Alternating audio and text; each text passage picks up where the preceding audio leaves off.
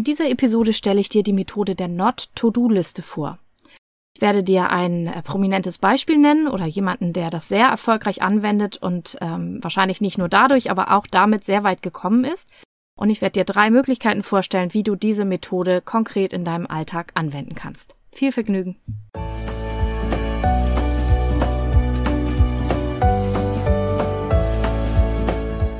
Hallo und herzlich willkommen zu diesem Podcast. Ich bin Katrin Grobin und du bekommst von mir hier viele hilfreiche Methoden, Tipps und Übungen rund um die Themen weniger aufschieben und entspannter leben. Ich wünsche dir spannende Erkenntnisse und ganz viel Freude damit.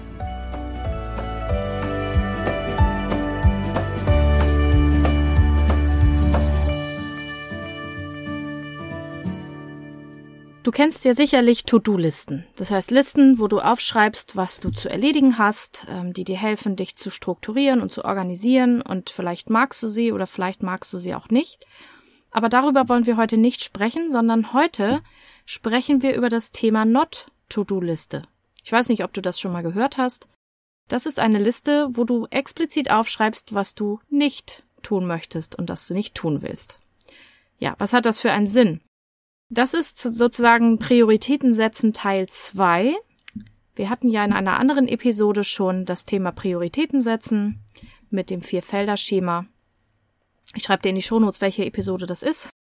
Und ähm, ja, es ist ja ganz zwangsläufig so, dass wenn du dich für eine bestimmte Tätigkeit oder für bestimmte Aufgaben entscheidest, dass du dann andere Dinge liegen lassen musst. Insofern ist Prioritäten setzen immer auch mit Nein sagen verbunden, egal ob du das explizit machst oder ob es eben nebenbei passiert, dadurch, dass die Zeit einfach zu Ende ist, wenn du deine A- oder auch B-Prioritäten gemacht hast.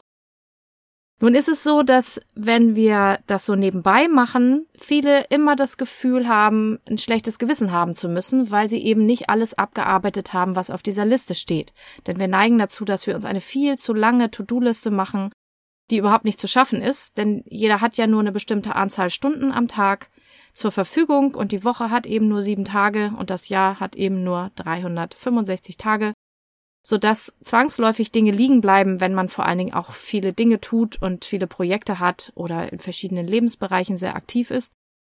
Und ähm, eine Möglichkeit, diesem schlechten Gewissen ähm, vorzubeugen zum Beispiel, ist die sogenannte Not-to-Do-Liste. Das ist eben, wie gesagt, eine Liste, wo du explizit aufschreibst, was du nicht tun willst. Und die kann man jetzt in verschiedenerlei Hinsicht verwenden. Eine klassische Methode geht auf einen ähm, sehr reichen Mann zurück, Warren Buffett. Das ist ein U S-amerikanischer Großinvestor und Unternehmer. Jetzt denkst du, wie komme ich darauf, ihn zu zitieren? Weil er auch, also er ist nicht nur reich und insofern auch sehr erfolgreich, so dass man sich davon auch was äh, abgucken kann, sondern er ist gleichzeitig auch noch ein Philanthrop, also ein Menschenfreund. Und er hat sich verpflichtet, neunundneunzig Prozent, musst du mal auf der Zunge zergehen lassen, neunundneunzig Prozent seines Vermögens für wohltätige Zwecke zu spenden. Das finde ich ziemlich krass. Allerdings verdient er auch eine Menge. Also hier, ich habe eine Zahl gefunden, Dezember zwanzig zwanzig, Nettovermögen über fünfundachtzig Komma sechs Milliarden U S-Dollar. Das ist schon eine Hausnummer. Und dass er davon nun aber auch so viel abgibt, das finde ich unglaublich toll. Und es zeigt auch, dass Geldverdienen nicht unbedingt schlecht ist, sondern dass man mit Geld auch jede Menge Gutes tun kann. Deshalb erlaube ich mir, ihn jetzt hier mal zu zitieren und ähm, ja, dich einzuladen, dir davon was abzugucken. Und er hat zum Beispiel eine Version der Not-to-Do-Liste, die gleich in die Vollen geht. Er sagt nämlich, schreib dir in Schritt eins fünfundzwanzig wichtigste Ziele auf, zum Beispiel im Beruf. Und dann suchst du daraus die fünf wichtigsten heraus. Und die restlichen zwanzig Ziele streichst du durch. Das heißt, dass du äh, erstmal nur fünf Ziele verfolgst, was immer noch relativ viel ist, finde ich, aber dass du eben nicht versuchst, fünfundzwanzig Dinge gleichzeitig zu tun, sondern dass du dich auf die wichtigsten fünf fokussierst. Wobei es ja nicht heißen muss, dass die zwanzig ganz weg sind, sondern wenn du diese fünf Ziele erreicht hast, dann kannst du dir ja von deiner durchgestrichenen Liste die nächsten fünf nehmen. Also du machst es quasi nochmal, weil die Ziele sich ja vielleicht auch verändern. Wenn das so ist wie bei mir, sicherlich ändert sich das ein bisschen. Und dann könntest du die nächsten Ziele angehen. Und das finde ich schon mal eine ganz gute Anwendung der Not-to-Do-Liste im Großen sozusagen. ähm, ja, damit man sich nicht so verzettelt, vor allen Dingen, wenn man eben vielleicht auch vielseitig interessiert ist und viele Interessen hat und an vielen Baustellen unterwegs ist, dass man eben nicht zu viel auf einmal versucht und dann nichts davon schafft. Ja, das ist so einmal die große Variante. Wenn du mehr ähm, damit beschäftigt bist mit dem Thema Ziele und was will ich eigentlich wirklich, dann halt in der nächsten Zeit auch weiter die Augen auf, denn ich bin da gerade noch in Planung. Das ist eins meiner fünf wichtigen Ziele im Moment, ähm, dass ich da auch was ähm, bereite, vorbereite. Ich habe auch da ja neulich eine Umfrage gemacht in meinem Newsletter und das Interesse war sehr groß. Also da werde ich dir auch in der nächsten Zeit über mein Newsletter, natürlich am schnellsten, aber sicherlich auch hier im Podcast noch das eine oder andere mitgeben und dir auch sagen, wie du da vielleicht auch noch mehr von mir hören kannst. So, also das wäre sozusagen die große Variante, dass ich in meinen Zielen mal eine Not-to-Do-Liste mache und dann gucke, was lasse ich weg oder worauf fokussiere ich mich dann halt jetzt am wichtigsten. So, es, man kann es aber auch im Kleinen verwenden, so ganz alltagspraktisch, pragmatisch. Du kannst zum Beispiel dir aufschreiben, ähm, ne, du hast die To-Do-Liste und das, was du denkst, was du heute alles tun solltest. Und dann entscheidest du dich ganz bewusst, wenn du mal richtig drauf guckst, wie viel Zeit habe ich eigentlich und was ist heute zu schaffen, dass du wirklich aussuchst, was mache ich wirklich und was mache ich heute auf jeden Fall nicht. Denn du weißt es eigentlich, wenn du ganz richtig drauf guckst, dann wirst du ungefähr abschätzen können, welche Dinge du wirklich schaffen kannst und welche Dinge heute nicht unbedingt zu schaffen sind. Und dann nimm dir ein Herz und streich sie durch. Und äh, kümmere dich wirklich nur um die Dinge, die du schaffen kannst und fühl dich dann am Ende gut damit.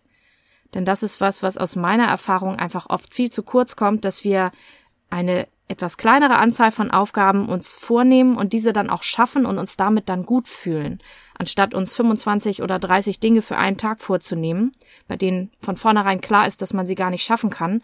Und dann haben wir fünf oder sechs wirklich geschafft, die wichtig waren, aber eben zwanzig auch nicht und fühlen uns dann schlecht damit. Und das ist ganz schlecht für die Motivation und auch für die Selbstfürsorge, weil es ständig dieses, ja, ich nenne das in Seminaren immer das auf den Kopf kloppen ist. Ich hau mir selber auf den Kopf, weil ich mich nicht gut finde und weil ich finde, dass ich nicht genug geschafft habe. Und das heißt, wenn du auf diese Weise mit To-Do-Listen arbeitest, ist es kein Wunder, wenn du die nicht magst, weil sie immer ein schlechtes Gewissen machen. Also, ich werde in der nächsten Zeit auch nochmal eine ähm, Episode machen zu einer anderen Methode, wo man das noch an, auf andere Art und Weise macht. Aber heute nimm mal deine lange To-Do-Liste und streich alles weg für heute, was heute nicht dran ist. Oder wenn du durchstreichen jetzt nicht so magst, dann kürz gnadenlos deine Liste und schreib dir nur die Dinge auf eine Extraliste, die du heute wirklich schaffen kannst. Und eine dritte Möglichkeit habe ich heute noch für dich. Du kannst auch generelle Dinge aufschreiben, die du generell nicht mehr tun willst.